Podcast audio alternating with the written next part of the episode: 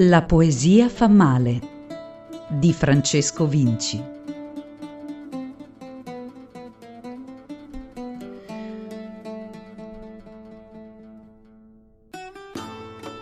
Il verso che abbiamo rubato a Nanni Balestrini in tutta la sua provocazione riassume perfettamente lo stato attuale della poesia in Italia.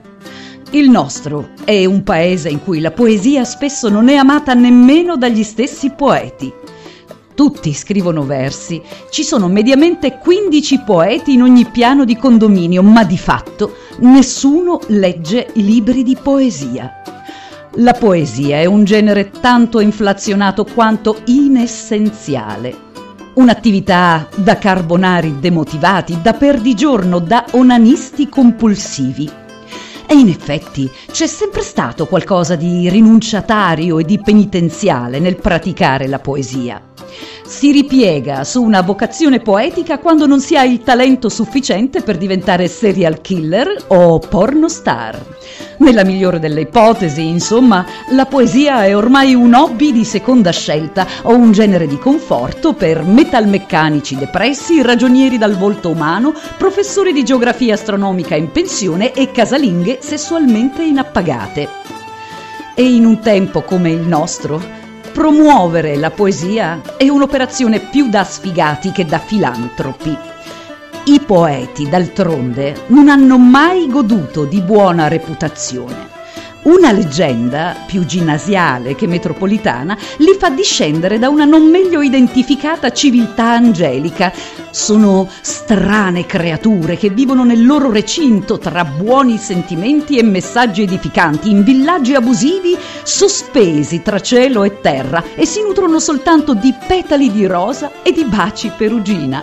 Parlano una lingua morta e intraducibile e finiscono sempre per sposarsi tra consanguinei così da mettere al mondo, nel loro mondo si capisce, tanti bei poetini, il cui primo vagito sarà in endecasillabi sciolti. Qualche volta capita di incontrarli al supermercato, che stazionano con aria sognante nel reparto detersivi, forse in cerca di catarsi o di ispirazione, ma il loro carrello della spesa è sempre vuoto, perché i poeti, si sa, vivono soltanto di sogni e di immaginazione e da questo punto di vista sono loro i veri eroi del nostro tempo.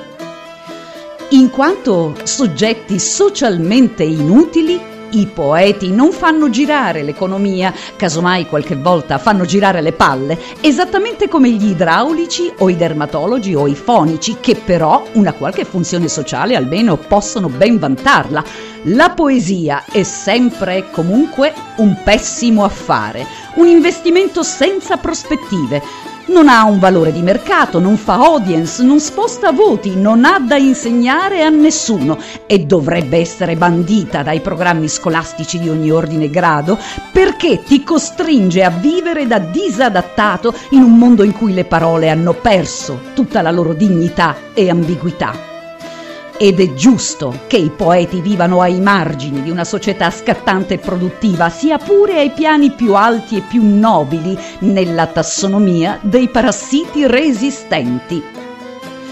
Persino i più creativi dittatori della storia mica avevano troppo tempo da perdere coi poeti, forse perché non è necessario perseguitarli, basta confinarli in una zona d'ombra dove le loro parole possano rimanere inascoltate, basta tollerarli, controllarli a vista mentre si muovono nel loro territorio, considerare inaccessibile il loro linguaggio cifrato almeno fino al giorno in cui una rima baciata possa tornare in qualche modo utile al bisogno come bandierina ideologica o come mezzo di edulcorazione di massa. Dunque, la poesia fa male.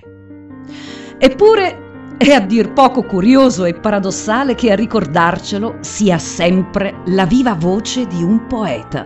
Forse perché come nella migliore tradizione della medicina omeopatica, il più efficace antidoto contro i mali della poesia è la poesia stessa, ma anche perché siamo ancora in tempo, forse, per scegliere consapevolmente di quale male soffrire, se per le ragioni di un mondo in cui non c'è più posto per le parole della poesia, o per il contagio provocato da un'inguaribile pandemia poetica. E allora non ci stancheremo mai di ripetere che la forza e la resistenza della poesia sta proprio forse nella sua proverbiale inutilità. Per dirla con le parole di Lawrence Ferlinghetti, la poesia è morta. Viva la poesia!